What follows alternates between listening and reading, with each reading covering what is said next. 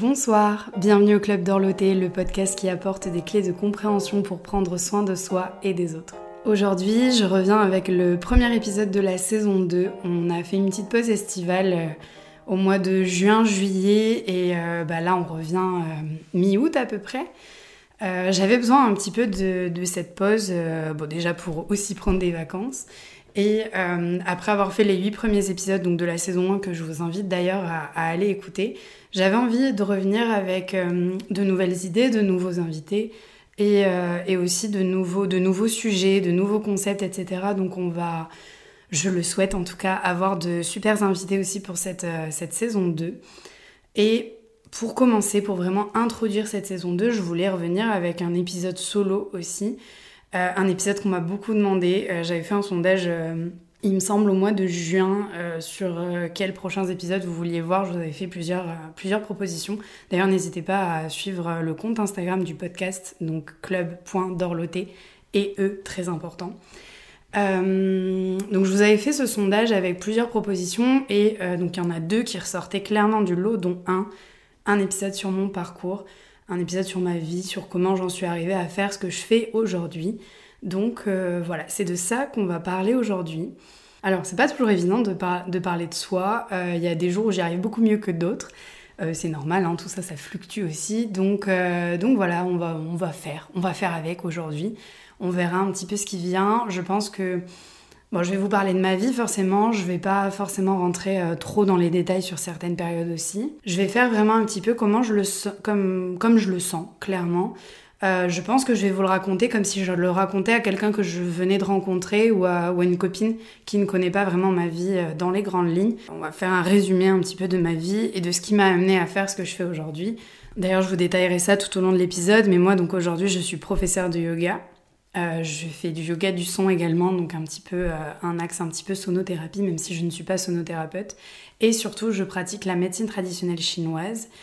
Euh, et, donc voilà, souvent les questions qu'on me pose le plus, c'est euh, comment tu as commencé le yoga, comment euh, tu t'es formé au yoga et surtout ben, comment tu as eu envie de commencer la médecine chinoise et comment tu t'es formé à la médecine chinoise, etc. Et en fait, pour arriver à ce que je fais aujourd'hui, c'est important de revenir sur certains passages de ma vie, au niveau de mon enfance, de mon adolescence. Donc c'est pour ça que c'était important pour moi aussi de revenir un petit peu sur tout ça pour que vous compreniez un petit peu où j'en suis aujourd'hui et pourquoi je vous propose euh, tout ça aujourd'hui, que ce soit le yoga, la médecine chinoise, le podcast, voilà.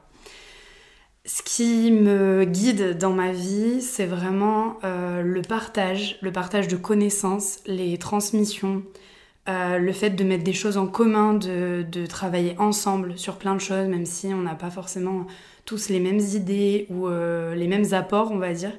Je mets vraiment je valorise vraiment beaucoup euh, tout ce qui est partage et euh, surtout le partage de connaissances. Je suis quelqu'un de d'encore aujourd'hui, je suis très contente d'avoir gardé ça, d'avoir gardé ça euh, de mon de mon enfance.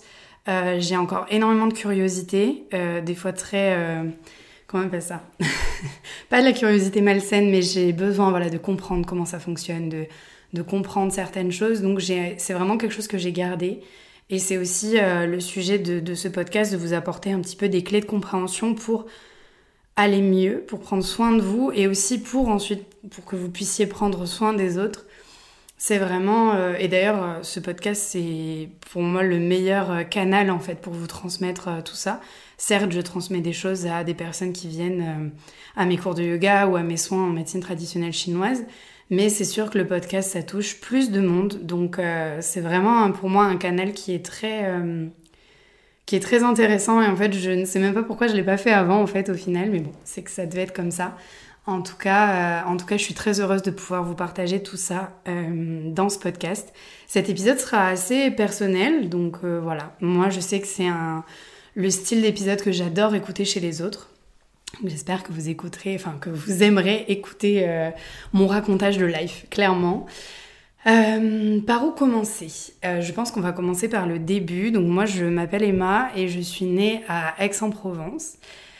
J'ai une petite sœur, donc je l'appelle ma petite sœur. Elle m'autorise à utiliser ce terme parce qu'effectivement, elle a 20 mois de moins que moi, mais en fait, on a tellement peu d'écart et on a tellement tout fait ensemble durant notre enfance et notre adolescence, que ce soit à l'école, au collège, au lycée ou même dans les activités et les sports qu'on faisait à côté, qu'on est quand même, euh, est quand même très proches, euh, que ce soit au niveau de l'âge ou tout ça. On a vraiment grandi ensemble. Donc, dans cet épisode, pour euh, un souci de, bonne compréhension, c'est ma petite sœur, mais c'est vrai que voilà, on a très peu d'écart, donc c'est juste ma sœur. Voilà, qui s'appelle Margot d'ailleurs. Et alors, à savoir que toutes les personnes que je vais citer dans cet épisode, je les ai prévenues, voilà, que j'allais faire cet épisode, donc en particulier mes parents, euh, mon amoureux aujourd'hui et euh, surtout ma sœur. Voilà, toutes ces personnes sont, OK pour que je parle, parle d'elle euh, dans cet épisode. Voilà. Donc ma petite sœur Margot, on a très peu d'écart. Et donc ma maman est originaire d'Annecy en Haute-Savoie et mon papa est du sud de la France, sud-sud-ouest. Toute cette petite famille, ben, en fait toute cette histoire commence donc à Aix-en-Provence dans les, dans les Bouches-du-Rhône, dans le sud de la France. Pour que vous ayez une idée un petit peu euh, de la vie qu'on mène, et parce que c'est important pour, euh, pour la suite et pour les, tous les revirements de situation qu'on a connus, euh, mon papa, donc vraiment si on fait un petit peu une caricature, si vous voulez, mon papa travaillait dans le nucléaire à ce moment-là, plutôt dans la comptabilité, tout ça, la gestion, donc toujours dans la région, dans le sud-est de la France, et ma maman, pour finir vraiment le cliché. Donc on a d'un côté le nucléaire et de l'autre ma maman était visiteuse médicale pour les euh, laboratoires Bayer. Voilà. Donc comme ça vous avez un petit peu l'idée. Donc là comme ça on se dit euh, le nucléaire d'un côté, les laboratoires Bayer de l'autre, euh, comment on se retrouve à faire du yoga et de la médecine chinoise après quelques années plus tard. C'est tout l'intérêt justement de, de, cet épisode où je vais vous raconter un petit peu le cheminement en fait de, de comment j'en suis arrivée à, à faire ce que je fais aujourd'hui, à ce que font mes parents aujourd'hui, à ce que fait ma sœur aujourd'hui aussi. Vraiment, c'est notre vie euh, à tous les quatre, en fait, qui a changé. Euh, mes parents ont toujours eu un peu un, un, regard quand même assez spirituel sur les choses, c'est juste que c'était pas forcément en, en, accord avec ce qu'ils faisaient dans leur vie professionnelle. Il y avait vraiment un peu un... Il y avait un vrai décalage en fait qui s'est creusé petit à petit parce que bon, ils avaient un enseignement spirituel que eux nous transmettaient aussi, euh, que ça soit dans des valeurs et tout, vraiment depuis toute petite. Mais c'est vrai que quand on, quand on voit ce qu'ils faisaient aussi dans leur vie, dans leur métier, euh, il y a un vrai décalage. Ce qui fait que petit à petit, bon, ils se posaient quelques questions. Je pense qu'il y avait un vrai, euh, une vraie envie au fond d'eux de changer un petit peu de vie, sauf que bah, je pense que vous le savez, des fois on a envie de faire des choses, on a envie de complète, enfin on aurait envie de changer de vie. Et on le fait pas tout de suite, on se dit bon bah on va attendre un petit peu, on va essayer de faire ça un peu euh, progressivement aussi. Donc je pense qu'ils étaient, étaient un petit peu dans ce, dans ce mood-là, si vous voulez, de voir que voilà, il y avait quand même un décalage, que ils aiment, euh, de base, c'est pas vraiment des, citadins tous les deux, ils ont quand même grandi plus ou moins à la campagne, ma mère à la montagne et mon père dans, dans le sud de la France, mais jamais dans des, grands, dans des très grandes villes. Du coup, il y avait vraiment quelque chose aussi où peut-être un retour à la terre, revenir un petit peu... Euh, revenir un petit peu vivre à la campagne, à nous aussi, euh, ma sœur et moi, nous proposer, euh, nous proposer autre chose en fait aussi pour grandir. Mais c'est sûr que voilà, il y a un vrai décalage avec leur, euh, leur activité professionnelle. Et il y a un événement marquant qui est vraiment pour moi le, le gros tournant. Alors déjà dans ma vie et dans la vie de notre famille, à tous les quatre aussi. donc elle m'a autorisée à en parler. en fait, ma petite sœur, quand elle avait deux ans, elle a fait un AVC. Donc c'est arrivé, euh, c'est marrant parce que j'ai même pas fait exprès, mais c'est arrivé un 15 août et euh, j'enregistre, je vérifie, mais ouais, j'enregistre cet épisode un 15 août. Donc comme quoi, peut-être que ça permettra de boucler un peu euh, la boucle aussi. en tout cas voilà, donc c'est arrivé un 15 août, elle a fait un AVC, elle avait 2 ans, donc moi j'avais 3 ans et demi et j'allais sur mes 4 ans. C'est arrivé, on était en train de jouer que toutes les deux, donc moi j'ai des flashs encore de cet épisode. Euh, de cette grosse, euh, de ce gros changement en tout cas, parce que vraiment clairement toute notre vie a changé après ça. Il y a eu un avant et un après. Euh, donc moi j'ai des flashs de, de cet événement.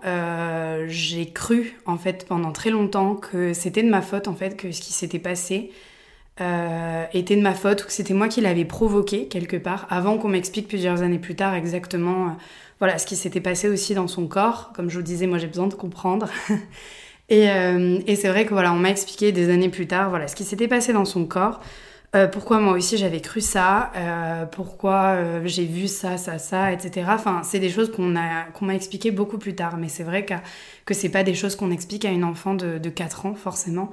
Donc tout est allé très vite parce que bah, peut-être que vous le savez ou pas, mais lors d'un AVC, encore plus chez quasiment un bébé, enfin un très jeune enfant, il faut quand même aller très vite pour éviter des complications, des hémorragies, etc. Enfin bon, voilà, vous avez un petit peu le topo.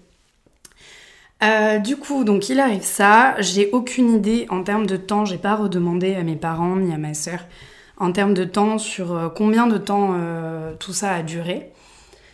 moi, j'ai l'impression que ça a duré très longtemps et en même temps assez peu. Enfin, c'est un petit peu flou à ce niveau-là. Donc, disons que c'est pas très important pour l'histoire. Toujours est-il qu'au bout d'un moment, voilà, les médecins étaient quand même, on sait pas trop quoi. Enfin, c'est pas quelque chose que que t'es censé faire à l'âge de deux ans. Euh, du coup, bah, on sait pas trop. Euh, il y avait, je pense, clairement un risque aussi que qu'elle reste avec un handicap à vie. Ou clairement, peut-être, enfin, il me semble qu'à un moment, voilà, il y a quand même des médecins qui ont précisé à mes parents que peut-être elle ne, elle ne survivrait pas aussi, ou que ça serait très compliqué, etc. Donc, Là, je pense qu'en tant que parent, alors je ne suis pas maman et moi j'ai j'ai très peu de souvenirs de ça, mais je pense que quand, enfin, quand on t'annonce que tu es sur le point de, de, perdre ton enfant, il y a plein de choses que tu revois en fait euh, dans ta vie. Il y a plein de choses que tu. Clairement, tu fais. Euh, je pense que tu as besoin de mettre à jour certaines choses. Et euh, parce que ça fait peur, parce que bah, tu te poses plein de questions. Donc je pense que voilà, il y a une vraie remise en question que tu fais à ce moment-là. Et même s'ils avaient déjà, je vais dire une foi, parce que clairement, clairement c'est ça. Même s'ils avaient voilà des connaissances et une des certaines pratiques spirituelles, je pense que là, tu es, vraiment face à un mur. Et je pense qu'en fait, voilà, il y a des choses à incarner réellement. Euh, au-delà de voilà d'avoir peut-être envie de changer de vie, mais d'ici quelques années, tout ça, là en fait ça vient accélérer tout ça, vraiment. En tout cas, euh, moi c'est comme ça que je le vois quand je vois la suite, euh, la suite de l'histoire et la suite de notre parcours ensemble, tous les quatre. Donc, pour vous rassurer, aujourd'hui, ma petite sœur va très bien. c'est même un miracle c'est très étonnant parce que tout est arrivé très vite. Comme je vous ai dit, je ne sais pas du tout niveau, euh, niveau timing combien de temps ça a duré. Euh, en fait, elle s'est remise, c'est un miracle. Vraiment, c'est un miracle. Encore aujourd'hui, il me semble que les médecins euh, qui l'ont suivie n'ont pas de réelle explication de déjà pourquoi c'est arrivé et de pourquoi aujourd'hui elle n'a aucun séquel clairement. Donc, euh, parce que faut savoir que ça touchait quand même tout son côté droit et euh, on en était à peut-être des paralysies, etc.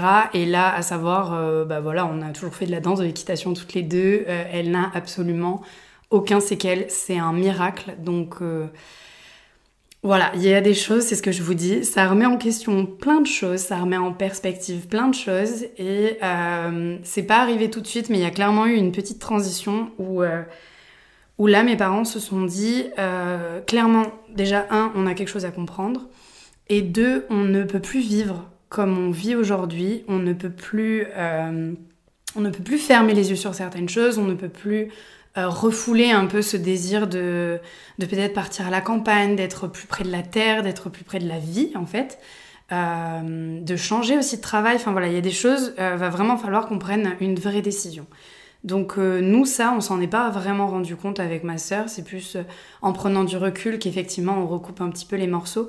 Mais euh, sur le coup, la transition s'est fait vraiment tout doucement. Nous, on était encore au primaire, même maternelle d'ailleurs. Et là, ils ont décidé en fait qu'on déménage. Alors un vrai gros déménagement, un premier gros déménagement. parce que vous le comprendrez par la suite, mais j'ai beaucoup déménagé avec mes parents dans ma vie.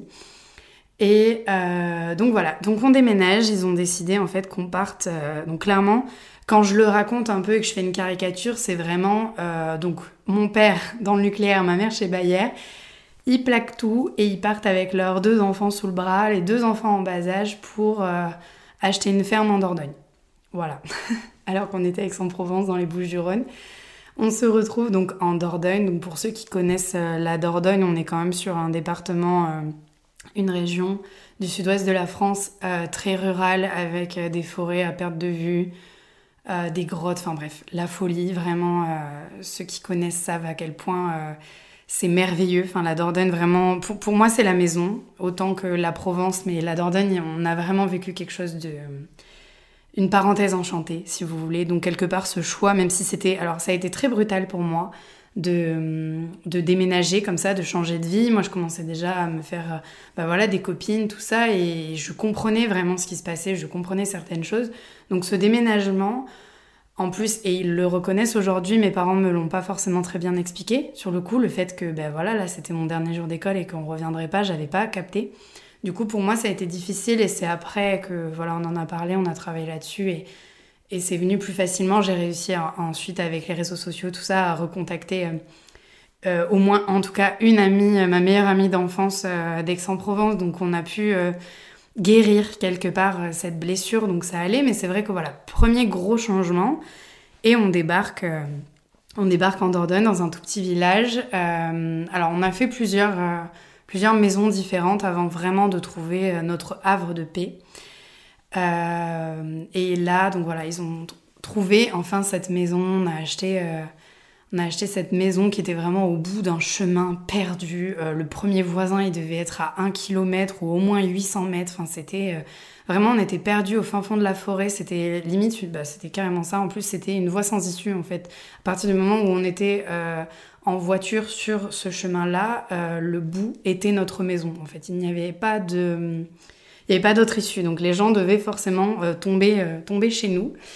Et ici, donc il y a un vrai, un vrai désir de mes parents de revenir vraiment à la terre, comme je vous disais, de retrouver cette vie un petit peu avec... on avait vraiment la culture aussi de l'essentiel. Moi, c'est vraiment quelque chose qui m'ont transmis c'est que quels que soient les changements en fait qui vont qui vont advenir en fait dans ta vie, euh, toujours avoir l'essentiel avec toi et comme ça tu pourras être n'importe où tant que tu as cet essentiel, donc vraiment de des basiques et aussi des essentiels dans ta tête aussi, une certaine foi, une certaine, euh, certaine pratique spirituelle aussi j'ai envie de dire, il peut tout arriver, tant que tu as ça avec toi, ça ira quelque part. Donc il y avait un peu, enfin en tout cas c'est un petit peu comme ça que j'ai été élevée et c'est ce qui fait que tous les changements de vie qu'on a eus, même si sur le coup ça demande des sacrifices, ça crée, euh, ça crée des blessures, c'est pas facile parce que vraiment c'est pas facile de changer de vie, ça a toujours marché en fait, ça a toujours fonctionné et on a toujours trouvé euh, le lieu où on s'établirait et où on serait heureux en fait. Donc là vraiment, même si je pense qu'il y a des moments, ça a été chaud. Hein, euh, et, ça, je pense, merci parce que je les remercie aussi. Parce que du coup, avec ma sœur, ça, on s'en est pas rendu compte. Ou en tout cas, très peu. Et du coup, euh, vraiment là-dessus, ils ont été, ils ont vraiment géré parce que je pense que tu, des fois, tu te fais un peu peur de, changer de vie comme ça, de débarquer en pleine campagne avec, euh, avec deux petites filles à élever, de décider de complètement changer de travail aussi parce que bon, je l'ai pas dit encore, mais ils avaient euh, deux postes quand même à responsabilité, avec, je pense aussi un, très bon salaire, tout ça. Donc il y a des choses où voilà, tu décides pour ton bien-être, pour ta santé mentale, pour pouvoir poursuivre ta vie telle que tu l'as choisie. Tu décides en fait de faire un trait sur cette vie plutôt lambda qu'ils avaient pour repartir de zéro dans une région où on n'a pas de famille, où une région qu'on ne connaît pas. Euh, clairement, je pense qu'on avait dû faire un ou deux séjours en Dordogne euh, avant euh, de clairement y déménager. Mais il n'y avait pas, c'était pas du tout, c'est pas du tout une région où sont originaires mes parents, c'est pas du tout, enfin voilà. Donc il y avait vraiment, c'est un choix risqué, c'est un choix, je pense qu'ils ont fait en conscience et vraiment, il y avait vraiment ce désir de revenir à la terre et de, et de changer de vie, clairement. J'insiste vraiment là-dessus, mais c'est vraiment aussi comme ça que nous on l'a, on l'a vécu, donc voilà. Donc on arrive en Dordogne. Et là, euh, donc avec ce, désir de retour euh, d'une vie plus proche de la nature, euh, mon père a décidé de se former à l'apiculture. Donc je lui ai posé la question, parce que ça je me souvenais pas.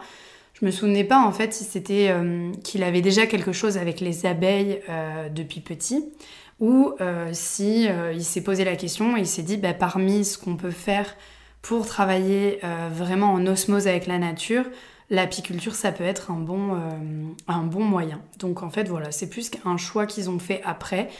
il n'avait pas forcément, et c'est là qu'en plus c'est, un, c'est couillu de sa part, c'est qu'il n'avait pas forcément d'attirance pour les abeilles au départ, et surtout il ne savait même pas s'il n'était pas allergique ou quelque chose comme ça.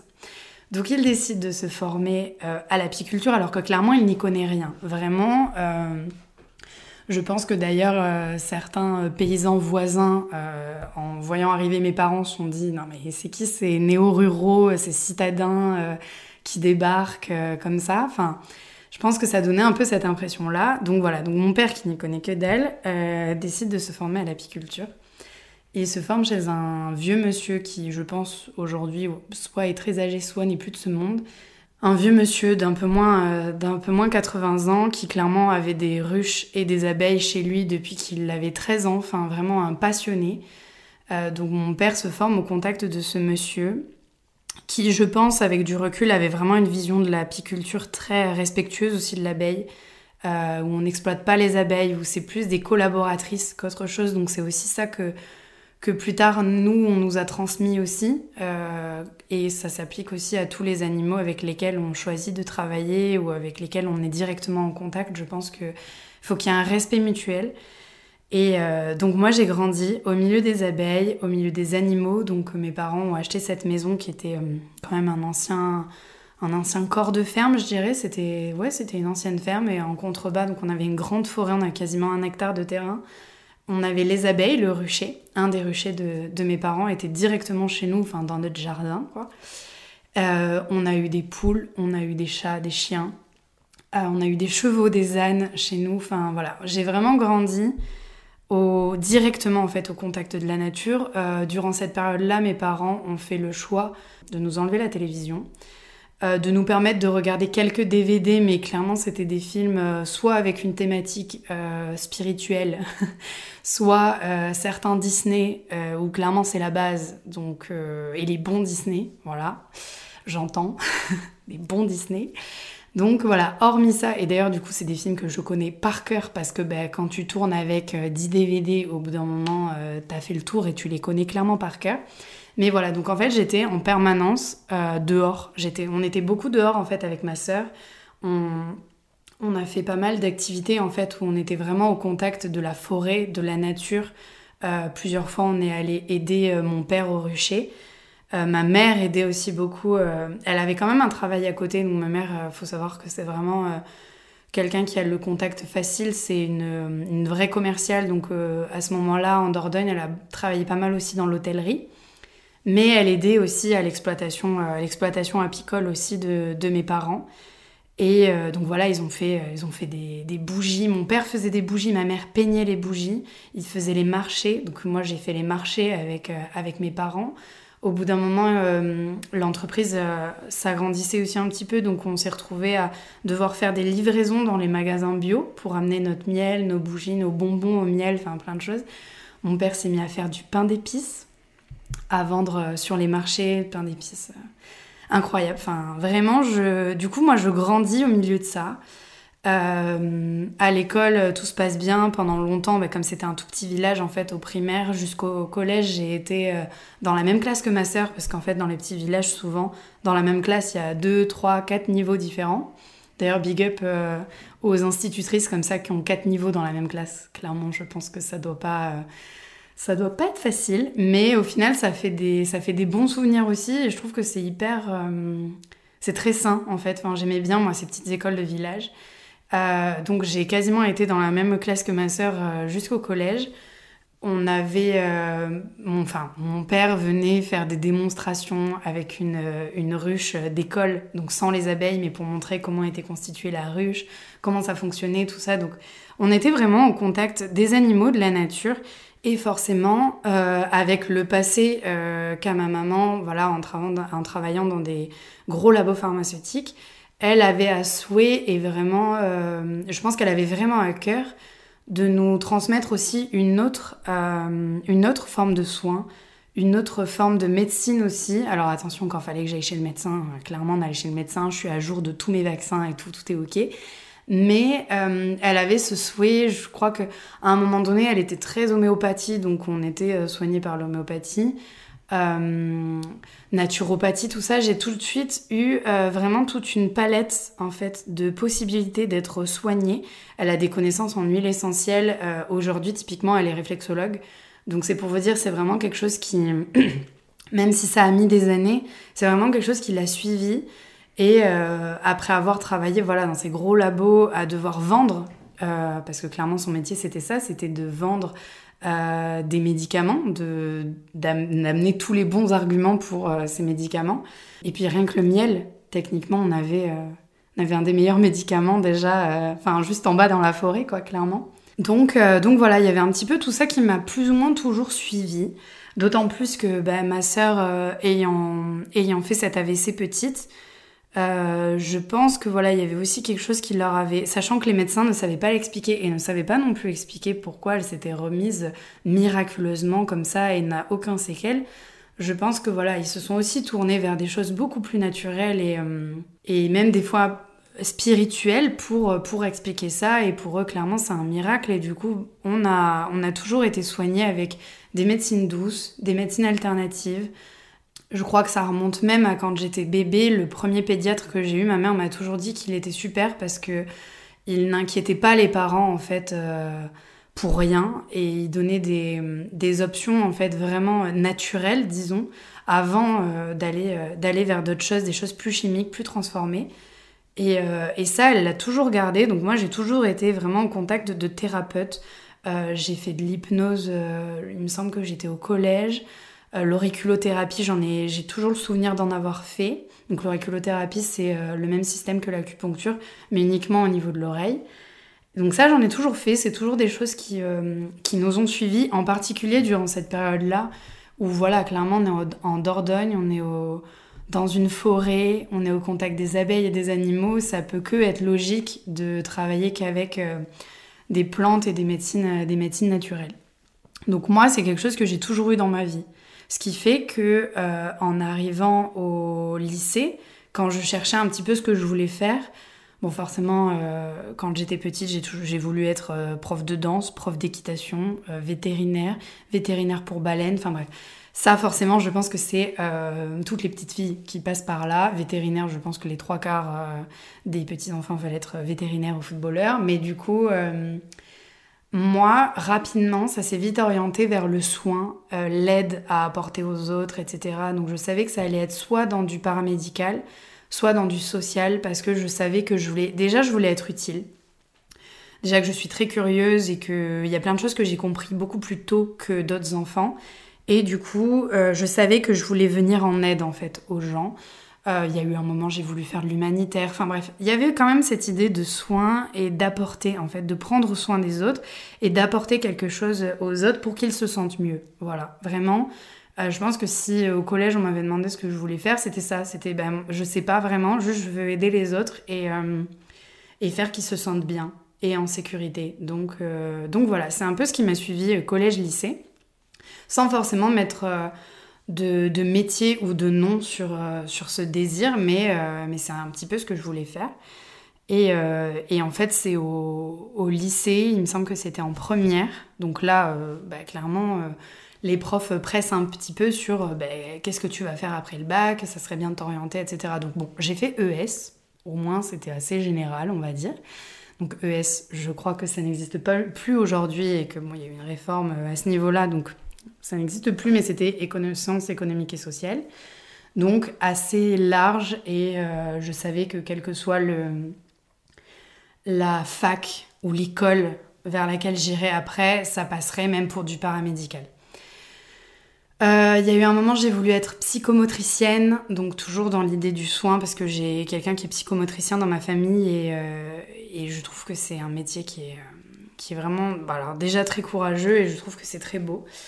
Donc euh, voilà, j'ai voulu être infirmière, j'ai voulu, enfin voilà, il y a plein de choses. naît un peu moins parce que j'avais des copines euh, à ce moment-là qui, enfin, qui allaient être kiné aussi et du coup c'était moins, euh, c'était moins ma partie. Et en fait un jour je massais ma maman et elle m'a dit mais pourquoi tu fais pas une école de médecine chinoise?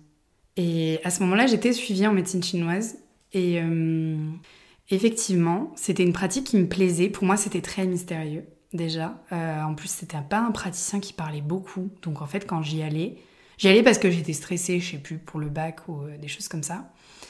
Et c'était pas un praticien qui parlait beaucoup. Donc bon, je me disais, c'est cool, hein, ça a l'air vraiment stylé ce qu'il fait, mais je comprends pas en fait. Enfin, je comprends pas, il utilisait des termes chinois, il mettait ses petites aiguilles, il faisait un peu de massage aussi. Enfin, vraiment, je comprenais pas trop. Je trouvais qu'il y avait beaucoup beaucoup d'informations et qu'en même temps, c'était très mystérieux. Donc j'ai fait OK. Euh, quand elle m'a dit pourquoi tu fais pas une école de médecine chinoise, effectivement, ça a fait tilt. Et je me suis dit, bah ouais, en fait, faudrait que je regarde. Parce qu'elle avait senti que, voilà, quand je massais, il y avait vraiment un truc qui se passait. Et c'est pas parce que c'est ma maman, c'est parce que vraiment, je pense que sinon, elle me l'aurait pas dit. Vraiment là-dessus, j'ai la chance euh, d'avoir euh, eu des parents très honnêtes aussi et du coup qui nous ont pas fait miroiter des choses qu'on n'était pas capable de faire. Et avec ma sœur, ils nous ont aussi élevés dans l'idée que on ferait ce qu'on aurait envie de faire dans notre vie. J'en ai pas parlé, mais après, au bout d'un moment, les, les abeilles, le rucher, c'est arrivé un peu. L'entreprise plafonnait un petit peu et après, fallait débloquer de nouveaux fonds en fait pour euh, racheter aussi de nouvelles ruches, etc. Et en même temps, ça, hum, ça coïncidait pas mal avec l'arrivée du frelon d'Asie en fait en, en France, le frelon asiatique, qui aujourd'hui clairement c'est une espèce, c'est une espèce qui est assez répandue dans toute la France, mais au départ à cette époque-là c'était nouveau. Et euh, je ne sais pas si vous avez déjà vu un frelon asiatique euh, attaquer une abeille ou attaquer carrément une ruche. En fait, c'est simple, ils se mettent à l'entrée et ils décapitent toutes les abeilles qui arrivent, entre autres. Et euh, du coup, voilà, ça a décimé une partie de, une partie de nos ruches aussi. Et enfin, voilà, économiquement, en tout cas pour mes parents, c'était plus possible de faire ça. Donc cette parenthèse, euh, ce rêve un petit peu, s'est arrêté progressivement. Et après, on a fait plusieurs déménagements aussi. J'ai habité, j'ai habité à Pau, donc pas très loin de l'endroit où je vis aujourd'hui. On est retourné aussi en Haute-Savoie du côté d'Annecy, etc. Donc voilà, j'ai pas mal bougé aussi après ça, mais c'est toujours resté. Mes parents ont pris des jobs plus. Euh, sont revenus un petit peu plus dans le concret, même si c'est pas vraiment euh, comme ça que j'aimerais l'exprimer, mais c'est le seul mot qui me vient. Du coup, euh, nous, c'était la période collège-lycée pour ma sœur, ma sœur et moi, mais en tout cas, je, je les remercie encore aujourd'hui infiniment de nous avoir permis en fait de grandir en forêt, euh, d'être resté quasiment dehors en fait toute notre, euh, toute notre enfance, de pas avoir eu la télé. Euh, bon, ça a créé un petit décalage à un moment donné parce que bon, la Starac et Fort Boyard, je savais pas ce que c'était. Et en colonie, une fois, en colonie de vacances avec ma sœur, on nous a demandé de mimer les nains de Fort Boyard et, je ne savais pas ce que c'était. Donc clairement, personne n'a deviné et ben, on a perdu ce jeu, bref. Donc je sais qu'après, ça a créé des décalages, mais arrivé Arrivée au lycée, j'ai réalisé en fait à quel point tout ce que mes parents nous avaient transmis, euh, c'était précieux. Euh, en philo, dès que la prof de philo parlait d'un film, moi je l'avais vu, le film et je l'avais vu très tôt. Donc est-ce que c'est bon aussi ou pas, je ne sais pas. Mais en tout cas, j'ai été en avance sur euh, certains sujets. Là où sur d'autres, j'avais pas la ref, hein, clairement, sur tout ce qui est pop culture des années 2000. moi, j'avais pas la télé 2000, début 2010. Donc ça, j'ai aucune ref et j'ai rattrapé un peu après. Mais je les remercie parce que vraiment, euh, on était. Et puis il n'y avait pas encore tous les téléphones portables ni rien, donc j'ai pas grandi sur les écrans, j'ai pas grandi avec la télé.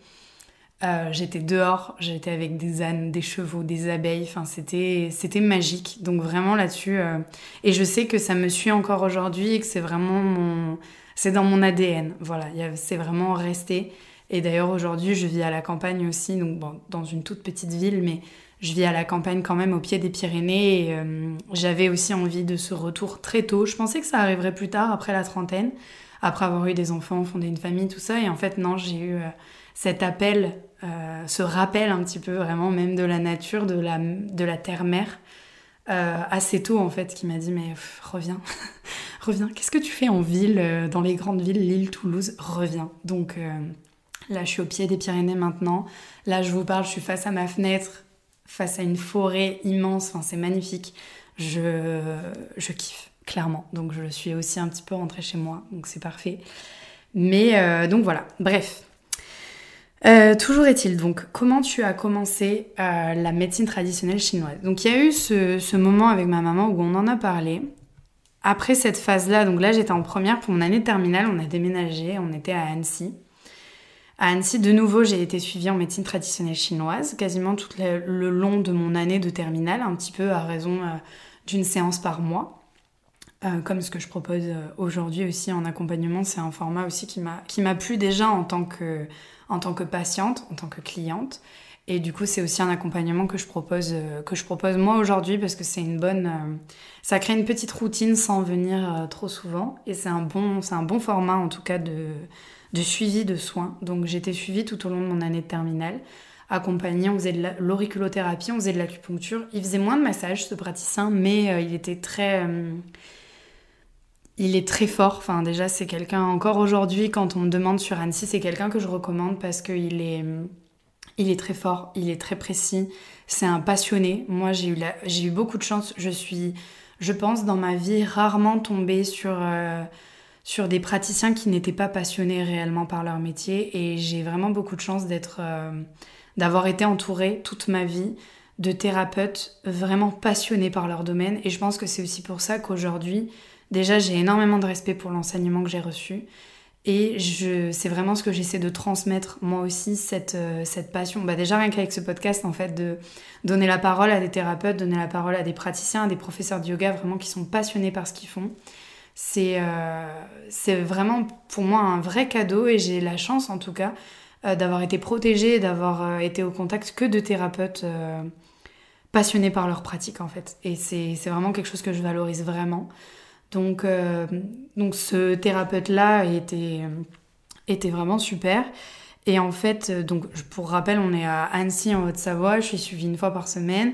Je sais pas encore réellement ce que je vais faire après le bac. Euh, moi, clairement, là, je vois pas plus loin que, que juin et, et, le bac que je dois passer. Et au-delà de ça, j'ai toujours pas de. J'ai toujours pas de solution pour la suite. Je sais que je vais aller vers quelque chose de moins traditionnel. Clairement, j'irai pas à la fac, je le sais. Il y a un moment où j'ai hésité avec une fac d'histoire parce que bon, à côté de ce que je fais, je suis passionnée vraiment par, l'histoire, mais il y a euh, à ce moment-là, vraiment, j'ai rien pour, euh, pour l'après. D'ailleurs, euh, quand on m'a parlé des admissions post-bac, etc., je crois que dans ma classe, on était deux à rien remplir, en fait, à rien mettre. D'un côté, l'autre élève, c'est qu'il allait partir en Australie pour bosser. Et moi, je savais que ça allait être une formation qui n'allait pas être reconnue encore par l'administration française, en fait, au même titre qu'une fac ou une école de commerce. Donc, je n'ai rien rempli sur, pour les admissions post-bac. Euh, je continue d'aller chez ce praticien et en fait un jour j'avais jamais capté, je ne sais même pas pourquoi, alors que j'étais déjà allée plusieurs fois chez lui. Euh, je prends sa carte de visite euh, sur son bureau et en fait en retournant je vois qu'il a été formé à Aix-en-Provence. Donc, faut savoir que toute ma vie, il y a des petits clins d'œil comme ça. Toute ma vie, il y a des choses avec tous les endroits où j'ai vécu, des petits clins d'œil, des petites choses qui reviennent comme ça. Et là, je vois qu'il a été formé à Aix-en-Provence et je me dis waouh, à savoir qu'à ce moment-là, je n'étais jamais retournée à Aix-en-Provence. Donc à ce moment-là, j'ai 18 ans, enfin j'ai 17 ans, et euh, je ne suis toujours pas retournée sur, euh, sur mes, terres natales, on va dire, au pied de la Sainte-Victoire. Enfin, je ne, je ne suis pas retournée là-bas. J'y suis passée une fois euh, sur l'autoroute en allant un peu plus loin qu'Aix et bon, j'étais, en PLS parce que clairement, moi, je voulais m'arrêter. Je sentais que j'avais besoin de, de reconnecter aussi avec cette région-là. Et là, je vois qu'il s'est formé à Aix-en-Provence. Je cherche sur Internet, je vois que l'école, euh, l'école avec laquelle il a été formé, euh, dans laquelle il s'est formé, n'existe plus. Mais que les professeurs, en fait, de cette ancienne école, donc il y a l'école Lumen, Lumen, je ne sais jamais comment on prononce, euh, à Aix-en-Provence n'existe plus, mais que les professeurs en fait de cette école ont décidé de, enfin certains profs ont décidé de garder en fait une école euh, présente à Aix-en-Provence et de fonder l'école Zhongli qui m'a qui m'a donc formée à la médecine chinoise. J'ai fait partie, pour vous dire un peu le timing, j'ai fait partie de la première promo de cette nouvelle école, de cette nouvelle entité en fait. Donc voilà, donc je me forme, euh, donc je passe mon bac évidemment que j'ai eu, alors pas haut la main, mais c'était les conditions, euh, la condition de mon papa pour, euh, pour faire ensuite ce que je voulais de ma vie. Et d'ailleurs je suis partie juste après avoir passé le bac sans avoir les... comment dire sans avoir même les résultats, je suis partie, j'ai fait une saison en, en camping, enfin voilà, j'ai de suite bossé pour, parce que je savais que voilà, j'allais après aller à cette... j'allais après me former à la médecine traditionnelle chinoise à Aix-en-Provence Pour vous donner un peu euh, le détail un peu de cette formation, c'est une formation qui déjà ne vous demande pas d'être euh, en, en, présentiel toute l'année à Aix-en-Provence, qui ne vous demande pas de vivre à Aix-en-Provence. Parce qu'en fait, c'est d'ailleurs à ce moment-là, je vivais à Perpignan avec, euh, avec mon amoureux. Et si vous voulez, c'est plus une formation où en fait, c'est vous avez cours sur un gros week-end par mois à peu près. Donc en général, c'est sur 3 à 4 jours par mois tout au long de l'année, comme ça, sur 4 à 5 ans. Mais ce qui fait que le reste du mois, en dehors de ces 4 jours par mois, le reste du mois, déjà, vous pouvez avoir un boulot à côté. Donc c'est super parce que bah, ça permet de... Ça permet de travailler à côté, ça permet de, de, faire des sous aussi à côté parce que bah, c'est quand même une école, euh, c'est une école privée, c'est une école qui n'est pas réglementée en France, donc bah, c'est pas donné non plus comme formation. Euh, il me semble que c'est aux alentours de 2000, 2500 euh, l'année. Donc en tout cas pour moi c'est pas donné et pour mes parents non plus. Du coup, ça vous permet voilà de pas forcément vivre à Aix-en-Provence. Juste ce qu'on vous demande, c'est de venir en présentiel sur ces week-ends de formation, sur ces séminaires un peu de formation. Et l'idée, en tout cas euh, l'idée de base, c'est que ce qu'on voit à chaque séminaire soit acquis avant que le prochain ait lieu. Euh, histoire de pas, enfin que eux n'aient pas à revenir à chaque fois sur ce qu'on a fait le week-end précédent et ainsi de suite. En général, la première année de médecine chinoise, on commence avec euh, des, hum, plutôt les théories fondamentales, donc le yin et yang qu'on a déjà euh, abordé dans ce podcast, les cinq mouvements, pareil que j'ai abordé dans ce podcast aussi, et plus généralement, j'ai fait un épisode sur la médecine traditionnelle chinoise, ben, le premier épisode de la saison 1, où je vous, je vous détaille un petit peu tout ça où je vous détaille un petit peu tout ça avec euh, d'abord l'histoire de la médecine chinoise et comment c'est pratiqué encore aujourd'hui, etc. Donc j'ai fait une formation sur 4 euh, ans. La seule partie que, que je n'ai pas faite en général, c'est la dernière année, c'est la partie sur la pharmacopée chinoise. Alors la pharmacopée, c'est l'ensemble des substances, donc euh, je crois que j'en parle dans l'épisode de la médecine chinoise. C'est l'ensemble des substances végétales, animales et minérales qu'on prescrit en fait aux patients. Euh, c'est l'équivalent des médicaments ou de la phytothérapie que nous on peut avoir, euh, peut avoir ici. Donc c'est la phytothérapie chinoise. Ce qui me dérangeait avec euh, la pharmacopée chinoise, alors après il y a plein de praticiens, d'ailleurs le praticien d'Annecy lui la pratique à fond, genre limite à chaque séance tu repars avec des poudres à prendre et tout. déjà c'est assez coûteux, c'est pas remboursé forcément. Ça arrive sous forme de poudre la plupart du temps et bah la Chine aujourd'hui n'étant pas euh, le pays le plus réputé en termes de culture raisonnée, en termes d'agriculture bio, etc. Euh, c'est un petit peu... Euh, comment dire Le fait que ça arrive en poudre, moi techniquement, vous l'avez compris, j'aime bien comprendre, j'aime bien analyser. Moi de la poudre, tu peux me dire qu'il y a à l'intérieur de la cannelle et telle ou telle plante, si ça arrive en poudre de Chine dans un sachet en plastique, je ne sais pas ce qu'il y a dedans, clairement. Et je peux pas être sûre qu'il n'y ait pas du plâtre à l'intérieur. En gros, c'est ça. Donc moi, ce côté-là me plaisait pas trop. C'était pas... Euh, c'était pas foufou. et aussi, c'est un moment où moi, je commençais à me questionner sur... Euh, donc aujourd'hui, je suis végétarienne. Et je commençais un peu à me questionner sur toutes ces... Sur toutes ces... Comment on appelle ça? Sur toutes ces valeurs-là, sur... Euh, à déconstruire certaines choses aussi. Et du coup, la plus, enfin, certains produits de la pharmacopée chinoise sont des produits issus d'animaux. Et pour moi, en 2022, je vois pas l'intérêt.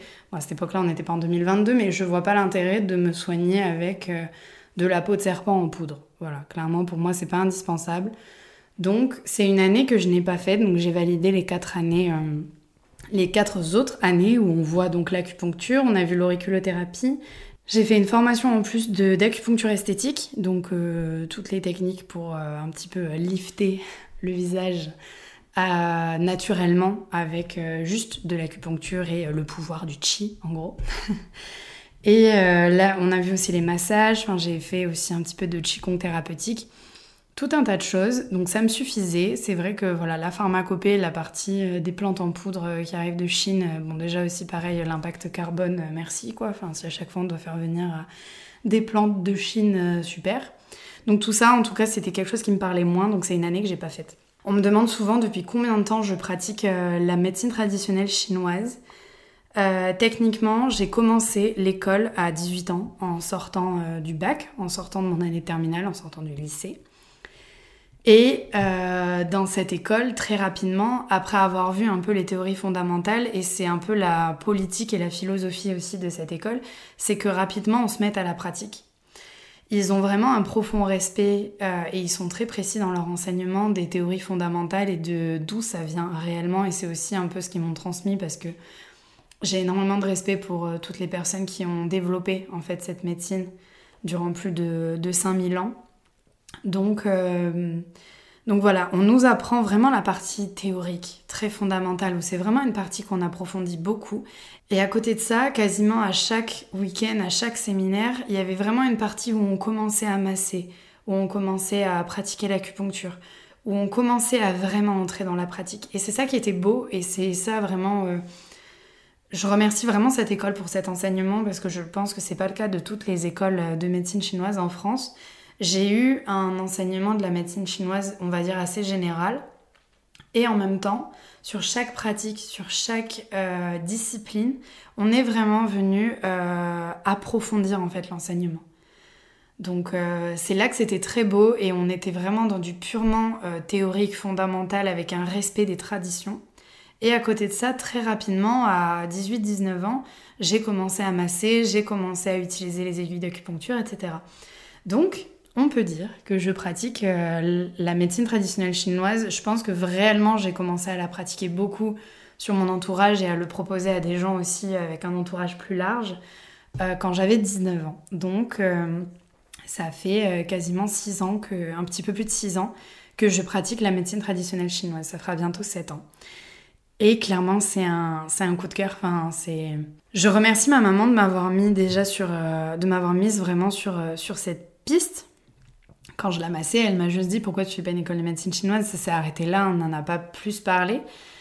Je remercie mes parents en fait de, m'avoir euh, amené chez des thérapeutes avec des techniques et des pratiques plutôt naturelles déjà toute mon enfance, ce qui fait que ça m'a pas paru incohérent au moment où, où j'ai voulu m'intéresser à ces techniques-là, pour moi, c'était pour moi c'était logique en fait, tout s'est fait de manière très fluide. Et plus j'avançais dans cette formation de médecine chinoise, plus je alors que pourtant j'étais très jeune, j'étais la plus jeune de la promo, je pense qu'encore aujourd'hui, je j'ai dû être, enfin quand tu commences une formation de médecine chinoise à 18 ans, euh, c'est difficile de le faire plus jeune. Surtout que je pense que on va me poser la question, mais euh, souvent on me demande quels sont les prérequis pour une école de médecine chinoise. Euh, les prérequis, clairement, c'est avoir les sous pour payer la formation et avoir un minimum de, du bac, je crois. Mais ils ne demandent pas forcément d'autres choses et d'ailleurs ils ne vérifient pas, il me semble. Parce qu'en fait, eux, ils veulent juste, comme c'est pas une formation qui est reconnue en France, la seule chose qu'ils veulent, c'est bah, être sûr que voilà la formation soit réglée dans son entièreté et que tu puisses comprendre l'enseignement en fait. Donc je crois que euh, dans les prérequis, il y avait le fait de bah, bien lire et bien parler le français et, euh, et avoir un minimum de comment on appelle ça d'années d'études mais c'est pas d'années d'études c'est vraiment d'années d'instruction donc euh, bah, être au moins allé jusqu'au lycée quoi en gros c'est ça donc il n'y a pas vraiment de on vous demande pas d'avoir un bac plus 2 plus 3 plus 4 pour faire une formation de médecine chinoise Souvent, et euh, c'est un petit peu comme ça que je l'explique aussi, c'est que c'est un, c'est une formation plutôt de reconversion. C'est assez exceptionnel les personnes qui, comme moi, commencent euh, directement après le bac. Voilà, je pense que c'est très rare. Euh, je, on a dû être. Ben, je pense que je suis la seule, ou alors depuis que l'école existe, c'est-à-dire depuis, depuis 7 ans maintenant, je pense qu'ils ont dû très peu. Enfin, ce qui me rassurait quelque part, euh, c'est que le fondateur de l'école, le directeur, lui aussi avait commencé directement après le bac. Du coup, il y avait un peu un truc de bon, ok, si lui l'a fait, et quand je vois à quel point, enfin, à quel niveau il est maintenant, il a la quarantaine à peu près, c'est ouf, voilà, de se dire que euh, derrière, euh, derrière, il a quasiment 20 ans d'expérience. Enfin, c'était, bref, voilà. C'est, j'avais j'ai un profond respect encore pour, pour cet homme-là. Et c'est vrai que comme lui me disait qu'il l'avait commencé très tôt, euh, à 18-19 ans, et que même au lycée, il commençait à s'y intéresser, j'avais un peu un truc de me dire, c'est possible, tu vas y arriver. Parce que clairement, dans ma promo, il y avait énormément de kinés qui voulait continuer à pratiquer euh, la kinésithérapie, ouais. Euh, mais à côté voulait avoir un regard un peu plus holistique, un peu plus médecine chinoise. Il y avait des infirmières, il y avait des médecins généralistes, il y avait des personnes qui faisaient des trucs complètement différents avant dans leur vie et qui voulaient se reconvertir là-dedans. Moi, je suis très heureuse d'avoir eu l'appel tôt, en fait, d'avoir eu l'appel en fait de ces pratiques euh, assez tôt en fait dans ma vie et de pas être partie sur une voie pour en fait me rendre compte au bout de quelques années que c'est pas ça que je veux faire de ma vie et devoir recommencer une formation. Euh.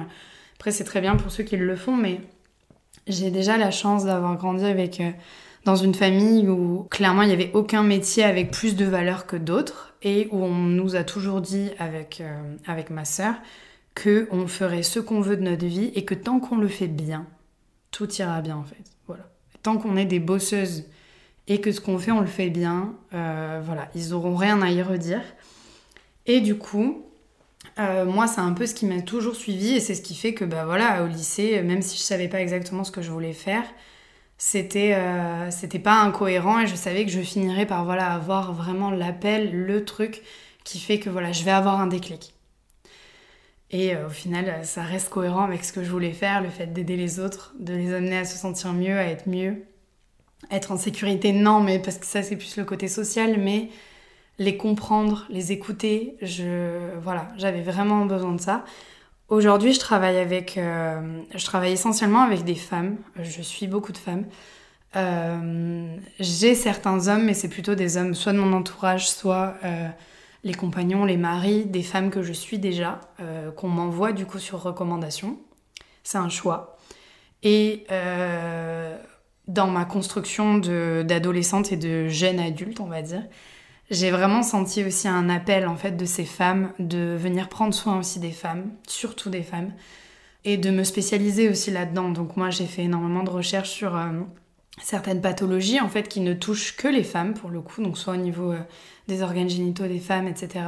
Et c'est ma pratique, elle est comme ça aujourd'hui. Je travaille quasi exclusivement avec des femmes par choix et aussi parce qu'en fait ma vie ça s'est fait comme ça dans ma vie et je sens que voilà c'est vraiment le ce que je peux apporter c'est ce soin là en fait prendre soin de mes semblables prendre soin des femmes que j'aime autour de moi prendre prendre soin des femmes qui n'arrivent pas à avoir des enfants ou des femmes enceintes que j'accompagne. Pour moi, c'est la période la plus sacrée euh, de la vie d'une femme. Donc, euh, pour moi, c'est un cadeau en fait d'accompagner ces, ces femmes-là en fait durant chaque période de leur vie, que ce soit puberté, préménopause, ménopause ou même après, euh, parce qu'on reste une femme même après la ménopause et que c'est important aussi de le dire ici. Donc voilà, moi j'accompagne j'accompagne des femmes aujourd'hui en tout cas dans ma pratique de médecine chinoise. En yoga, étonnamment, j'ai pas mal d'hommes en fait au final à mes cours. Euh, c'était pas forcément prévu euh, comme ça au départ, euh, c'était pas forcément une cible particulière. Et en fait, je pense que dans mon enseignement, ils s'y retrouvent aussi. J'ai plein de couples, ils viennent à deux, donc ça c'est assez chouette. Et du coup, c'est bien, ça me fait une transition directe sur bah, comment j'ai commencé le yoga. Rapidement, donc quand on vivait en Dordogne et même depuis toute petite, il me semble déjà à Aix-en-Provence, je faisais de la danse. J'ai fait de la danse, de la danse classique pendant très longtemps. Euh, plus tard à l'adolescence, une fois, bon, quand on a marre de faire des pointes et, de de te faire mal aux pieds, euh, t'as envie de faire, euh, de faire d'autres choses. Donc j'ai fait du contemporain, j'ai fait, j'ai fait tout un tas de choses. Je faisais des stages aussi sur d'autres danses, etc.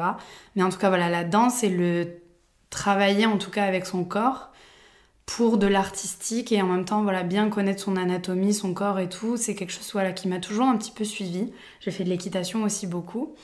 Mais du coup, euh, la danse, il y avait vraiment un travail du corps, un positionnement aussi, des alignements aussi précis, alors moins qu'en yoga, parce que la danse, il y a cette idée de mouvement, mais euh, ça me suivait quand même et c'était quelque chose qui me parlait. Je suis très contente d'avoir fait de la danse classique pendant des années parce que j'ai un maintien euh, du corps que je n'aurais pas eu si j'avais pas fait ça. Je dis pas que je recommande à tout le monde de faire de la danse classique, mais disons que moi, ça m'a aidé. Euh, même ma sœur, il me semble qu'elle a une scoliose et heureusement en fait qu'on a fait de la danse parce que le maintien de son dos, le maintien du corps, le placement, du port de tête, des épaules, c'est hyper important aussi quand on grandit et pour la constitution euh, d'un bon squelette, on va dire. Donc disons que ça, ça m'a toujours suivi. Euh, je pense que de base, c'était un souhait de ma mère qui, elle, avait fait de la danse, ma grand-mère qui avait fait de la danse, etc. Donc au départ, c'est un peu cliché et en fait, au final, c'est très, très bénéfique. Et le yoga, c'est arrivé plus tard. Danse classique, j'en ai eu un peu marre, donc contemporain. Ensuite, pour ma terminale, comme je vous ai dit, on déménage à Annecy. Il me restait un an de lycée à faire. J'avais le seum. et, euh, et, pour un an à Annecy, je me voyais pas repartir euh, dans une école de danse, devoir voilà, me refaire des copines, tout ça, juste pour un an, sachant que je, partirais sûrement ensuite. Du coup, c'est ma mère qui, euh, qui est tombée sur un studio de yoga à Annecy qui existe toujours, qui a changé de nom mais qui existe toujours, euh, qui était à l'époque un studio de yoga Bikram. Voilà. Donc pour ceux qui ne connaissent pas le Bikram, c'est une série, si je ne me trompe pas, de 26 postures. Donc on fait toujours la même série, un petit peu comme en Ashtanga. Petite particularité pour le Bikram, c'est qu'on le fait euh, dans une salle chauffée à 40 degrés. Voilà. Donc il y a très peu euh, de studios en France qui font que du Bikram. Aujourd'hui, c'est pas mal le hot yoga qui est un peu en vogue, mais il me semble que le hot yoga, c'est un peu moins chaud. Le Bikram, c'est vraiment 40 degrés. Euh, il y en a pas beaucoup en France aussi, ou alors ils ont renommé leur studio parce que ben, le fondateur du yoga Bikram, ben, Monsieur Bikram d'ailleurs, euh, est assez controversé pour euh, viol, harcèlement sexuel, violence sexuelle, etc. Sur des femmes bien sûr, sinon c'est pas drôle. Donc, donc voilà, c'est sûr que d'ailleurs il y a un très bon documentaire, documentaire Netflix si vous voulez le regarder. Euh, là-dessus. Ça vous donnera déjà un petit peu une idée du personnage. Alors moi, je connaissais pas du tout cette histoire à la base. Ma mère avait déjà pratiqué le yoga euh, avant que je naisse, il me semble, et même un petit peu après, je sais plus très bien. Donc elle avait, et puis moi je l'ai toujours vu faire de temps en temps ses salutations au soleil euh, quand on allait en montagne ou quand on allait en promenade dans la nature. J'ai souvent vu faire soit de la gestuelle un peu de qigong, euh, soit certains pranayama, donc j'ai compris aujourd'hui que ce qu'elle faisait en fait c'était du travail du souffle, etc., de la respiration. Mais voilà, tout, ça a toujours été un petit peu présent, bah, même avec euh, mes parents méditaient beaucoup quand j'étais petite. Donc c'est des choses que j'ai été au contact de ça sans savoir réellement ce que c'était, sans comprendre vraiment euh, ce que c'était à la base. Et c'est après, en fait, avec cette, redécouverte en fait du yoga pour moi, que j'ai rassemblé un peu toutes les pièces du puzzle et que j'ai réalisé qu'en fait, moi, j'avais toujours vu mes parents faire ça, en fait. Voilà, en gros, c'est ça. Donc, au fond, c'était déjà présent, un petit peu comme bah, les soins naturels, etc. Ça a toujours été là. Mais quand t'es enfant, t'es ado, tu, tu captes pas forcément tout ça. Et pourtant, il y avait beaucoup de choses que je captais, mais tu fais pas forcément attention ou tu recoupes pas un peu euh, toutes les infos, tous les, tous les signes. Et après, en sortant voilà de l'adolescence et tout, en fait, c'est là que tu comprends que tout ça c'était déjà là et qu'en fait c'est et qu'en fait c'est logique et c'est presque euh, évident que tu te retrouves à faire ce que tu fais aujourd'hui puisque tout était déjà en place, tout était déjà là et hum, je dis pas que c'est mon destin, mais c'est clairement euh, une mission de vie, c'est clairement ce qui me ouais, c'était logique, on va dire. Donc euh, elle trouve ce ce, studio de yoga Bikram qui était vraiment qui est en plein centre d'Annecy, donc Hot Yoga Annecy euh, aujourd'hui, pour ceux qui connaissent. Et en fait, je sais plus sur quoi, elle m'avait pris plusieurs, euh, séances. Au départ, elle m'avait dit, elle a été maline, elle m'avait dit, parce que sinon je serais jamais allée seule, elle m'avait dit, je viendrai avec toi. Et en fait, elle n'est jamais venue avec moi. et en fait, elle m'avait dit, je viendrai avec toi pour la première séance, je la ferai avec toi, et après tu me diras si ça te plaît, etc. Sauf qu'en fait, elle m'avait déjà pris plusieurs séances, je crois, plus d'une dizaine, donc nickel. Hein. Je n'ai jamais fait de yoga, je ne sais même pas si ça va me plaire, et on parle quand même de yoga Bikram, qui n'est pas non plus le plus accessible au départ, et enfin, c'est quand même assez intense comme pratique. J'aurais pu commencer par du hatha comme 99% euh, des gens qui débutent le yoga. Non, non, elle me prend 10, 10 séances de yoga Bikram d'entrée, et pour pas que je me dégonfle et que je n'y aille pas, ma spécialité, euh, elle, me, elle me dit en fait qu'elle viendra avec moi, sauf qu'en fait, euh, le jour J de la première séance arrive et je sais plus, elle avait un truc. Enfin bref, elle ne pouvait pas venir avec moi. Donc je me retrouve à aller toute seule. Donc j'y vais. En plus, euh, parce que comme c'est dans une salle chauffée à 40 degrés, normalement tu viens en mini short, limite maillot de bain. Clairement, c'est ça. Ils font, d'ailleurs, je crois qu'ils font pour le hot yoga et le yoga Bikram, des, shorts et des brassières vraiment euh, en matière maillot de bain en fait, tellement tu... es en eau en fait. Il te conseille de boire euh, un ou deux litres d'eau avant, durant la journée, pour pas perdre trop d'eau euh, au moment de la, de la, pratique, parce que clairement tu transpires, tu transpires énormément. Moi j'arrive, comme c'est du yoga, moi j'arrive en, pantalon, en legging. Nickel, vraiment quand j'y pense, meilleure idée de ma vie. En plus j'arrive en t-shirt, bon j'avais une brassière en dessous, mais j'arrive en t-shirt, j'ai vite compris que le t-shirt j'allais l'enlever. Ils avaient juste précisé de prendre une serviette, donc effectivement j'ai pris une serviette, etc. Mais clairement, je n'étais pas du tout préparée à ce qui allait se passer. Euh, à part ma condition physique et le fait que bah, voilà, j'avais une certaine souplesse avec la danse, etc. Et puis le fait de travailler dans une certaine chaleur humide comme ça, le corps est chaud beaucoup plus rapidement. Alors c'est ce qui fait aussi qu'il y a énormément de blessures dans ce type de yoga, mais c'est ce qui aide aussi le corps à, à être chaud assez, assez, assez rapidement. Donc ça c'est cool. Ce qui fait que d'un point de vue purement technique, je n'ai pas été en difficulté. J'ai pu faire euh, quasiment, je me souviens plus exactement de l'enchaînement et de toutes les postures, mais dans mes souvenirs, le premier cours n'a pas été traumatisant et j'étais étonnée de voir que pour une toute première fois à pratiquer le yoga, je n'avais jamais fait de salutation au soleil avant, je n'avais aucune base. Vraiment, je débarquais euh, comme si j'allais à la salle de sport ou à un cours de step. Enfin, vraiment, j'ai cru. Je n'y connaissais rien. Et en fait, je n'ai pas, euh, le souvenir d'avoir détesté complètement en sortant, etc. Parce que je n'ai pas été en difficulté techniquement, j'ai pu faire la séquence euh, sans problème. Mais en sortant, j'ai eu un truc. Bon, alors déjà, il y a la chaleur, 40 degrés s'il vous plaît. Moi, je suis quelqu'un qui supporte très mal la chaleur. Donc, il y a un peu. Enfin, voilà, je ne sais même pas comment je me suis retrouvée là. Mais en sortant, il y a, y a quelque chose. Il s'est passé un truc. J'ai plus vraiment le souvenir. Mais je sais qu'en fait, après, j'y suis retournée. Donc, c'est que quelque part, ça m'avait quand même plu.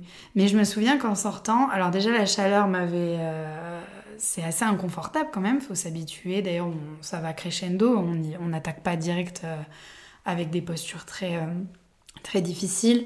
D'ailleurs, c'est un studio, dans mes souvenirs, je sais pas si c'est encore comme ça aujourd'hui, mais ils enchaînent pas les cours en fait. Il y a de la place un peu entre les cours, ce qui fait que moi, en tout cas, c'était un cours où je pouvais arriver un peu à l'avance et j'avais limite 10-15 euh, minutes où on pouvait déjà accéder à la salle, se placer en fait euh, dans une posture assise et confortable et juste, et en fait rien qu'en posture assise sans bouger, tu sues déjà, c'est assez, assez incroyable, forcément avec la chaleur.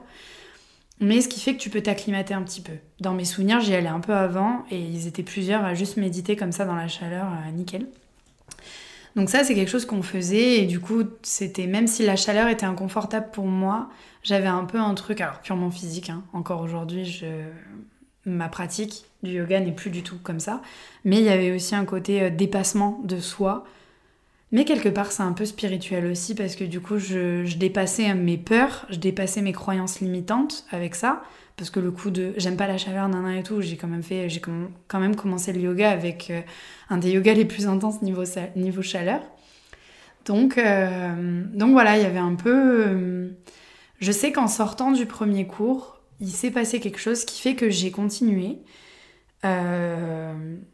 Il me semble que je suis allée au bout du forfait que ma mère m'avait m'avait euh, et, après ça, ben voilà, je terminais mon, année de, de, terminale, je passais mon bac, donc après je suis vite passée euh, à autre chose. J'ai beaucoup déménagé aussi après avec, euh, avec mon amoureux, on a fait plein de villes différentes. Et à chaque fois, j'ai essayé alors soit de trouver un studio de yoga pour pratiquer, soit pratiquer toute seule. À Perpignan, il n'y avait, pas, avait pas des trucs de fou. Je crois qu'aujourd'hui, il y a déjà plus de choses, mais à l'époque, il n'y avait pas énormément de choses. du coup, je pratiquais à la maison. Euh, quand on a habité à Lille, j'ai pratiqué dans un super studio que je vous conseille. Euh, que je vous conseille beaucoup. Euh, ça s'appelle Villa Yoga à Bondu. si vous êtes vers Lille, vraiment allez-y, même pour un atelier de, de deux heures.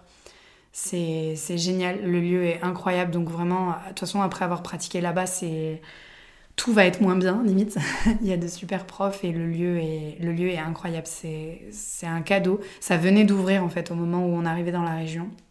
Et euh, j'ai pratiqué des heures et des heures là-bas alors que c'était pas donné et vraiment j'en ai fait ma priorité et c'était incroyable.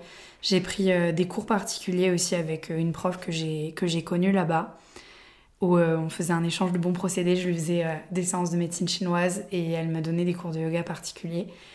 Et d'ailleurs, Julie, si tu passes par là, euh, merci infiniment parce que clairement, c'est avec toi que j'ai eu le déclic de, plein de choses dans ma vie. Donc vraiment un grand merci pour ça. Je vous conseille d'ailleurs euh, son compte Instagram MyJulieYoga. Mais euh, ouais, c'est une, une vraie pépite. Je vous conseille vraiment ses cours, son contenu, ses retraites. Voilà, vraiment foncez. et c'est en arrivant à Toulouse que j'ai voulu me, me, former, où je me suis dit, tiens, est-ce que je me formerais pas au yin yoga? Parce que le yin yoga, donc pour, euh, pour la petite histoire, c'est un yoga qui est quand même assez lié euh, à la médecine traditionnelle chinoise, où on travaille un petit peu sur euh, les méridiens, les canaux, etc., liés aux organes, tout ça. Il y a un petit peu cette idée, cette idée qui se rapproche, en tout cas très inspirée de la médecine traditionnelle chinoise. Donc comme moi, c'est ma...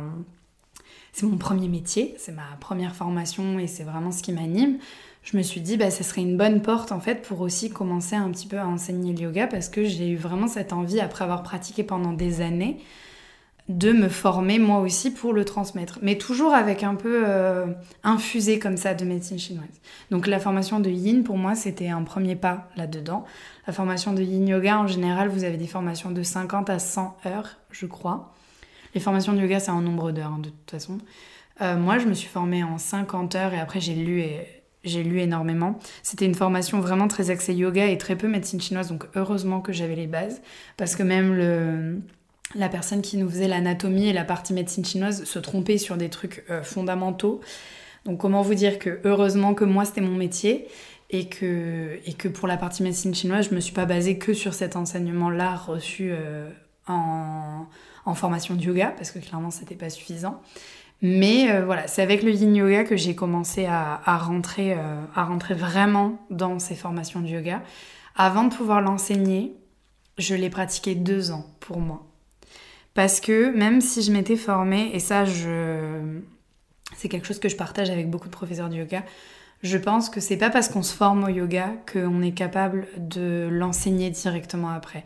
Il y a certaines pratiques où c'est important de déjà la pratiquer pour soi, la laisser. Euh, infuser vraiment dans tout notre corps, dans, l'intégrer vraiment dans notre pratique quotidienne, la, comprendre, euh, comprendre ce qui, nous, ce qui ne nous convient pas aussi avec cette pratique. Moi, avec le yin yoga, il y avait plein de postures où, j'étais obligée de me confronter en fait à ces postures pour arriver à, passer au-delà et à, à, ce qui est vraiment. De toute façon, j'en parle souvent, mais pour moi, il y a toujours un moment où des fois, c'est pas évident de, passer un certain cap, surtout en yin yoga. C'est un, pour, pour, vous donner une petite idée, pour ceux qui connaissent pas, c'est quand même un yoga qui est quand même assez, alors, en apparence doux, où on est souvent au sol, et en fait, on reste très longtemps dans les postures. Pour moi, c'est un des yogas les plus durs, parce que euh, le mental est hyper actif, en fait, en yin yoga. Et là, ce qui est important, c'est les postures sont quand même assez, euh, en apparence, assez simples. Et en fait, ce qui est dur, c'est euh, déjà de rester à 70-80%, de ne surtout pas aller au-delà. Donc on va même pas euh, au maximum de nos capacités, de notre souplesse, de, euh, de notre souplesse ou de nos capacités physiques, là où c'est possible pour nous d'aller. On est obligé de, de rester dans, dans une certaine mesure de pas aller au-delà et de pas laisser euh, l'ego un peu prendre le dessus sur ah mais si regarde avant cette posture tu pouvais la passer tu pouvais aller beaucoup plus loin tu étais beaucoup plus souple donc là vas-y. Non en fait on doit juste sentir un léger étirement pour que ça travaille quand même. En fait on travaille en profondeur on travaille vraiment sur les fascias et euh, les tissus profonds. Et les muscles sont complètement relâchés. En fait, on, dans chaque posture de yin, on devrait presque pouvoir s'endormir, mais que ça travaille quand même. C'est vraiment un équilibre à trouver entre action et inaction. C'est un peu ce que, ce que j'essaie de, guider moi à chaque fois. Et pour moi, c'est un des plus durs parce que pour les personnes qui ont sans arrêt besoin de bouger, qui pensent à 10 000 trucs en même temps, euh, le yin yoga, c'est une épreuve. Vraiment, c'est une épreuve. Et moi, je pense que c'est aussi pour ça que c'était bien, au final, que je commence sans savoir réellement ce que c'était le yin yoga, que je commence à me former par le yin yoga pour me former à d'autres choses. Parce que vraiment, même si c'était la formation, une des formations les plus courtes que j'ai faites, 50 heures, c'est une petite semaine, c'était hyper intense et j'ai dû vraiment ça m'a poussé dans mes retranchements. Ça m'a ça m'a appris à me détendre, ça m'a appris à me poser, à poser le mental, à accepter euh, l'état de mon corps que aujourd'hui ça c'est OK Demain, ça le sera peut-être pas, et peut-être que demain, on repart de zéro avec cette posture. On repart de. Et c'est aussi un, yoga où on utilise aussi beaucoup d'accessoires, où on s'entoure beaucoup, on crée vraiment un petit cocon. Et, vraiment, moi, ça a été une épreuve et je suis très contente d'être entrée vraiment dans l'enseignement du yoga avec cette pratique. Je vous dis, je l'ai pratiqué euh, deux ans, rien que pour moi, avant d'arriver à le transmettre. Tellement il y avait des choses où même si on l'avait vu pendant une semaine pendant la formation, il y avait des choses que j'avais besoin d'expérimenter en fait moi-même, euh, d'accepter aussi moi-même, euh, avant de pouvoir l'enseigner et le transmettre à d'autres. Et vraiment ça, j'insiste, je pense qu'on n'est pas prof de yoga en sortant d'une formation de yoga. Je pense qu'il y a des choses qui ont besoin de, de travailler en profondeur avant qu'on arrive à l'amener en fait à d'autres et qu'on arrive à amener d'autres personnes dans cette pratique. C'est hyper important. En tout cas, moi, c'est comme ça que je l'ai vécu. Idem pour le vinyasa, alors que le vinyasa, après le bikram, c'est vraiment le yoga que j'ai le plus pratiqué dans ma vie. Et, euh, et pourtant, de l'enseigner, c'est vraiment autre chose. Et il y a des choses que j'ai eu besoin pareil de, de laisser travailler en profondeur, d'aller euh, d'aller expérimenter de nouvelles choses aussi avant de pouvoir le proposer. Donc c'est un chemin qu'il faut accepter. Il y en a certains qui iront beaucoup plus vite aussi. Et il y a aussi des professeurs de yoga où c'est dans leur enseignement euh, qu'ils expérimentent tout ça. Moi, il y a des choses que quand je viens de l'apprendre, j'ai besoin de le travailler pour moi, j'ai besoin de l'intégrer seul avant de, de le transmettre en fait autour de moi. Et en tout cas, c'est comme ça que je fonctionne. Et c'est le yoga, c'est ce que le yoga m'a appris, vraiment. C'est ce que le, yoga m'a appris. Il m'a appris à travailler en douceur, à travailler lentement, à accepter que aujourd'hui c'est comme ça et que demain ça sera peut-être différent, mais que c'est pas moins bien. Enfin voilà, c'est vraiment. Euh, on s'éloigne un peu du sujet euh, du parcours, euh, ma vie, tout ça, mais c'est un, ça en fait partie. C'est un enseignement différent de ce que j'ai reçu avec la médecine chinoise. Euh, la médecine chinoise, pour le coup, c'est quelque chose que j'ai intégré de suite. J'ai de suite compris les enjeux. Euh, comme j'adore l'histoire et que c'est quand même le fruit de 5000 ans de pratique, 5000 ans d'histoire, euh, façonné aussi par les différentes périodes qu'a pu connaître la Chine et l'Asie plus généralement dans cette, durant cette période de 5000 ans, il y a des choses en médecine chinoise que j'ai compris direct vraiment, direct, et que j'ai su amener dans mes soins très rapidement. C'est pour ça que c'est quelque chose que j'ai pratiqué quasiment de suite en commençant ma formation. Et le yoga, au contraire, il y a eu des choses qui ont pris beaucoup plus de temps, et c'est ce qui fait qu'aujourd'hui, je savoure encore plus euh, quand je donne un cours, que hum, je sais d'où ça vient, je sais euh, où j'en étais dans ma vie quand j'ai commencé, euh, je sais à quel point ces premiers cours de yoga Bikram qui paraissaient, euh, enfin vraiment c'était, euh, bah je vais pas reprendre des cours de danse, du coup il me faut une activité. En fait, je sais à quel point ça, il y a eu un avant et un après. Et c'est vraiment ce que je, j'essaie en tout cas, enfin c'est vraiment ce que je transmets, j'essaie pas, je le fais vraiment. C'est vraiment ce que je transmets moi dans mes cours et euh, j'ai envie de dire je sais d'où je viens, mais c'est un peu ça, c'est un peu ça. Et, euh, et, je sais aussi que c'est pour ça que je vous ai parlé un peu de mon enfance, que je vous ai parlé de la Dordogne. D'ailleurs, je ne l'ai pas dit. Mais mes parents, euh, quand, quand, mon père s'est formé à l'apiculture, ce qu'ils ont fait, en fait, on faisait du miel bio. On était, enfin, mes parents, je dis on, je me sens très concernée, vous avez compris. Mais mes parents sont les premiers apiculteurs bio de Dordogne. Et voilà, je voulais le, je l'ai oublié euh, au début, début de cet épisode. Mais voilà, je voulais le préciser parce que bah, ça, ça le sera pour toujours. Et, et pour des, et pour des personnes, pour des citadins, entre gros guillemets, euh, qui n'y connaissaient rien, euh, vraiment, ils ont, même si ça a duré que quelques années, euh, nous, ils nous ont permis de grandir au contact de plein de choses. C'est ce qui fait ce que je suis aujourd'hui, vraiment. c'est ce qui fait qu'aujourd'hui, je suis retournée vivre à la campagne aussi. Ça fait partie de moi, vraiment. C'est ce qui fait que je pratique ce qu'on appelle une médecine douce, une médecine naturelle. Vous l'appelez vraiment comme vous voulez, mais j'en serais pas là si on n'avait pas quitté Aix-en-Provence en fait au départ. Voilà, c'est vraiment ça. Et d'ailleurs, euh, toute ma vie, euh, durant toute mon adolescence, tout ça, on se l'est toujours dit que s'il n'était pas arrivé certaines choses au début, tôt, déjà pour remettre en question déjà euh, la vie de mes parents, leur vie à eux, leurs souhaits, leurs rêves. Et si voilà, il n'était pas arrivé ça à ma petite sœur, je pense qu'on en qu'on n'en serait pas là tous aujourd'hui, tous les quatre. Donc, euh, donc vraiment, merci, euh, quelque part, merci la vie aussi de, de nous montrer la, direction à prendre quand il le faut aussi, même si des fois ça peut être brutal, violent. Mais, mais tout est bien qui finit bien quelque part et je suis très heureuse de, de ce que je suis aujourd'hui à 25 ans.